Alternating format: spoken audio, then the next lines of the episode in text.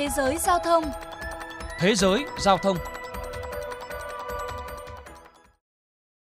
Chúng ta đang lắng nghe chuyên mục Thế giới giao thông trên kênh VOV Giao thông Đài Tiếng Nói Việt Nam. Các bạn thân mến, Thượng viện Mỹ vừa công bố dự luật đầu tư cơ sở hạ tầng trị giá lên tới 1.000 tỷ đô la Mỹ.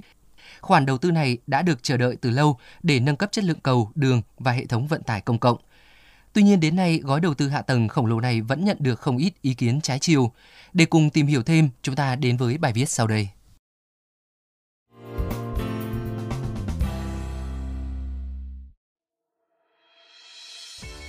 Thưa các bạn, tại phiên họp của Thượng viện Mỹ ngày 1 tháng 8, ông Chuck Schumer, lãnh đạo phe Dân Chủ tại Thượng viện tin rằng cơ quan này có thể tiến hành các điều chỉnh liên quan và sớm thông qua dự luật trong thời gian tới.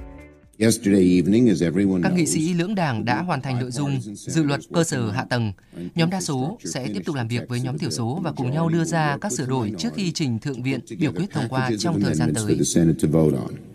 Đề xuất gói đầu tư cơ sở hạ tầng gây bất ngờ khi nhận được sự ủng hộ của các nghị sĩ thuộc hai đảng Dân Chủ và Cộng Hòa. Theo Thượng nghị sĩ bang Ohio, Rob Portman, nhà đàm phán cấp cao của Đảng Cộng Hòa, dư luận sẽ có lợi cho tất cả người dân, giúp nước Mỹ cạnh tranh tốt hơn với Trung Quốc, đảm bảo nền kinh tế phát triển năng động và hiệu quả hơn. Ngay cả lãnh đạo phe thiểu số Đảng Cộng Hòa tại Thượng viện Mỹ Mitch McConnell, người hồi tháng 4 tuyên bố sẽ chiến đấu đến cùng để chống lại kế hoạch hiện đại hóa cơ sở hạ tầng, dường như cũng thay đổi thái độ. Dù chưa khẳng định sẽ ủng hộ hay phản đối, nhưng ông Mitch McConnell cho biết việc lưỡng đảng nhất trí nội dung của dự luật là khởi đầu tốt và quan trọng cho một quá trình thay đổi mạnh mẽ. Tôi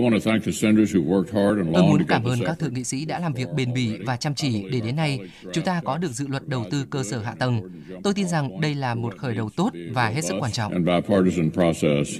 Dự luật đầu tư cơ sở hạ tầng dài khoảng 2.702 trang, được xem là nền tảng trong chương trình nghị sự của Tổng thống Joe Biden, bao gồm khoản chi mới trị giá 550 tỷ đô la Mỹ trong 5 năm cho các hạng mục đường sắt, đường bộ, chạm sạc xe điện, Ngoài ra còn có 450 tỷ đã được thông qua trước đó. Được biết, ban đầu Tổng thống Joe Biden đưa ra kế hoạch hiện đại hóa cơ sở hạ tầng trị giá hơn 2.000 tỷ đô la Mỹ, nhưng vấp phải sự phản đối quyết liệt từ các nghị sĩ Cộng hòa vì quy mô quá lớn, sau đó giảm xuống 1.700 tỷ đô la Mỹ nhưng vẫn không thành công. Tháng 6 vừa qua, Tổng thống Mỹ đạt thỏa thuận với một nhóm thượng nghị sĩ ôn hòa với đề xuất là 1.000 tỷ đô la Mỹ. Dù quy mô thu hẹp một nửa, song gói chi tiêu này vẫn nhận không ít ý kiến phản đối chỉ trích vì cho rằng quá tốn kém.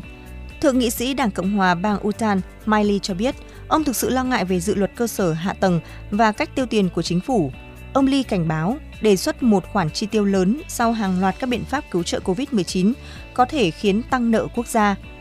Giống như các bang khác, nếu dự luật được thông qua, Utah sẽ nhận được 3 tỷ đô la Mỹ cho các dự án đầu tư cơ sở hạ tầng, cầu cống, đường xá cũng như hàng trăm triệu đô la Mỹ cho các dự án thoát nước. Tuy nhiên, ông Lee khẳng định sẽ không bỏ phiếu thông qua ở thời điểm người dân đang cảm nhận rõ sự gia tăng của tình trạng lạm phát. Sau khi các bạn suy nghĩ về thách thức lớn nhất mà đất nước chúng ta gặp phải hiện nay, việc thiếu cơ sở hạ tầng không phải ưu tiên hàng đầu. Chúng ta sẽ không đủ điều kiện để chấp nhận khoản đầu tư này. Hiện tại dự luật mới được công bố còn cần cả Thượng viện và Hạ viện thông qua trước khi Tổng thống Joe Biden ký thành luật. Giới quan sát nhận định dự luật sẽ gặp khó tại Hạ viện Mỹ bởi không ít nghị sĩ dân chủ cho rằng gói đầu tư này là quá nhỏ, đồng thời muốn ghép với một dự luật trị giá 3.500 tỷ đô la Mỹ, bao gồm khoản chi cho chăm sóc sức khỏe, giáo dục, phúc lợi xã hội và hành động khí hậu.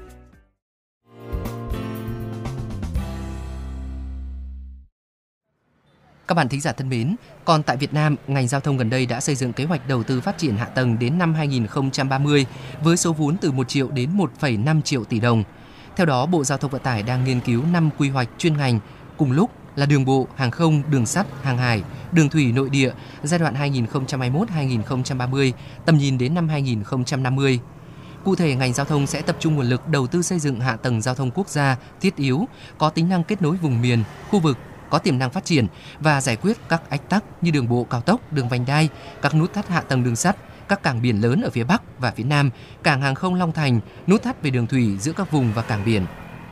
Chuyên mục Thế giới Giao thông hôm nay xin được khép lại tại đây. Cảm ơn các bạn đã dành thời gian lắng nghe.